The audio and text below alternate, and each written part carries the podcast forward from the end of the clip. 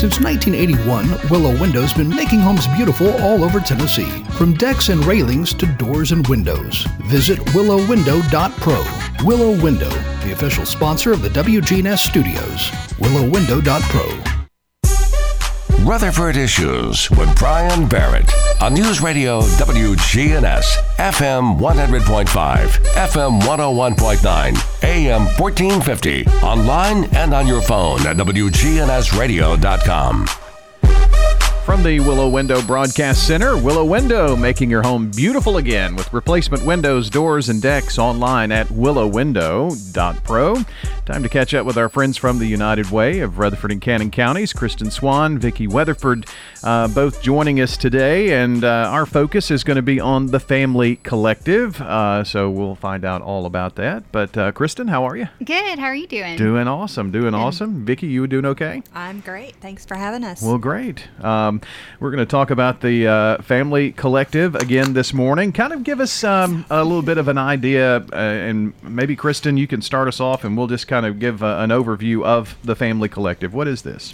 So, um, this is a, an initiative that was started by the United Way of Greater Nashville in 2014, um, and they expanded it to be in five counties now. So, it's in Davidson, Robertson, Cheatham, Williamson, and Rutherford.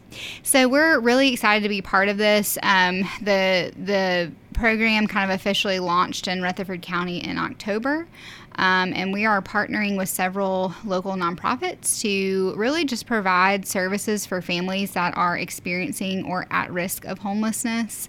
Um, and, you know, it's something that is really even before COVID, an issue for our community. You know, we estimate that there are about 10,000 evictions a year in Rutherford County. Um, and so sometimes the face of homelessness, you know, we, we think about someone that is literally homeless, um, living outside. But um, we know that those 10,000 families, you know, because they're evicted, they are um, experiencing homelessness in that moment. And so we know that this initiative really is a, a huge need um, in our community to help people move towards um, stability. Mm-hmm.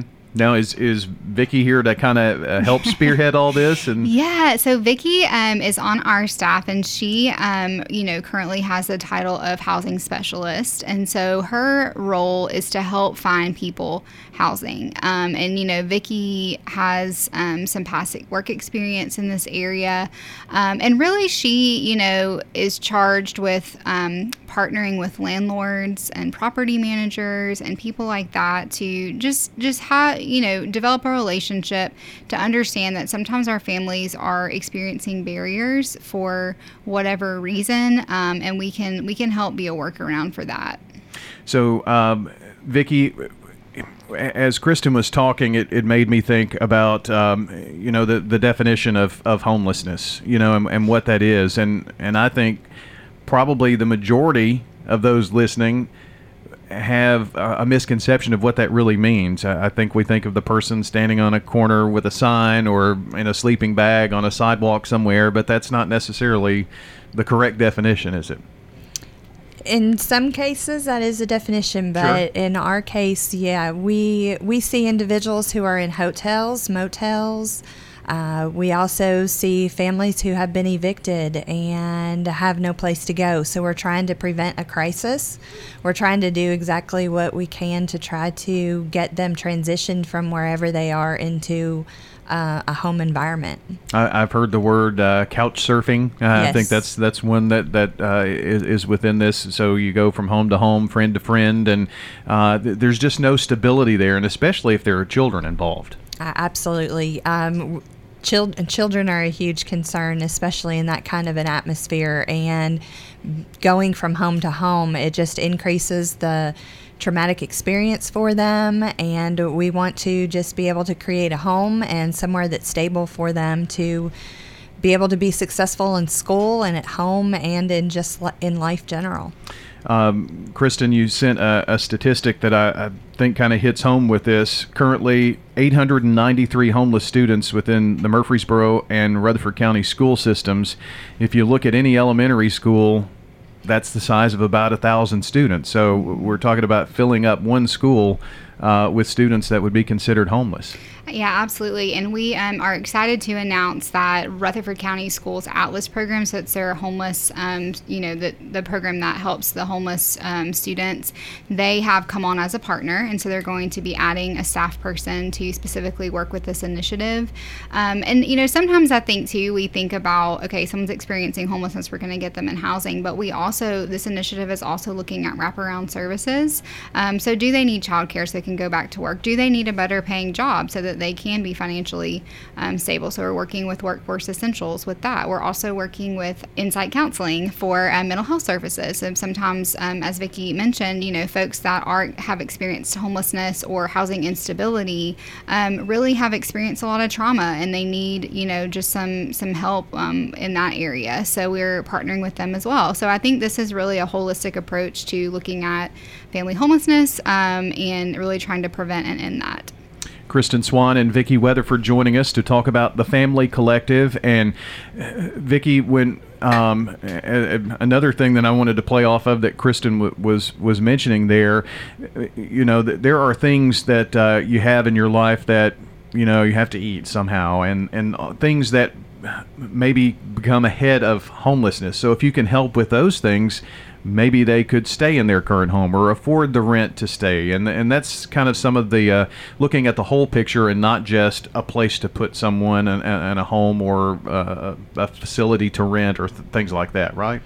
Correct. Yeah. The there there are three main necessities that we need in life and it's food shelter and clothing and so we're looking to provide those and provide all of those wraparound services and it, a lot of times, homelessness also just doesn't mean that they're in a hotel or on the street. We're also looking to prevent homelessness as well and try to um, mitigate with landlords and kind of just advocate for uh, their tenant we're also looking to help the tenant in the financial ways that we might be able to to prevent them from being evicted. So we're also trying to do a lot of that prevention as well. Mm-hmm. Part of uh, the conversations here on the station within the community for the past several years has been affordable housing. It, it's it's just a real problem that n- not only affects um, the, the, community of folks that we're talking about here, but uh, but many people, and so that has to be a challenge as well for for you all.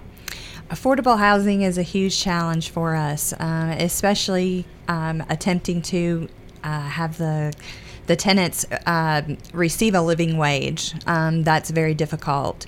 Um, so getting them to that point that they can um, earn a living wage in order to be able to afford their rent, that is a program that we work towards so that they can afford their rent on their own.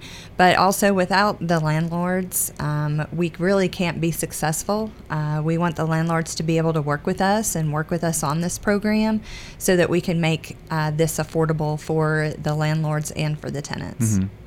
Kristen, when you when you mentioned it started in, in Davidson County and now has, has spread out, is is that because of our, our population growth and, and seeing a need in, in, the community surrounding Nashville?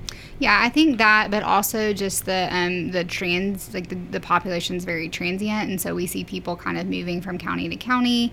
Um, and also, I think that you know this is funded by the Department of Human Services through TANF funds, um, and so it really um, and TANF stands for Temporary Assistance for Needy Families. Um, and so, really, the Department of Human Services has seen success in Davidson County and wanted to kind of take that model and expand it. And so, we're grateful. You know, we have a great partnership with the United of Greater Nashville. We partner with them on our VITA program as well.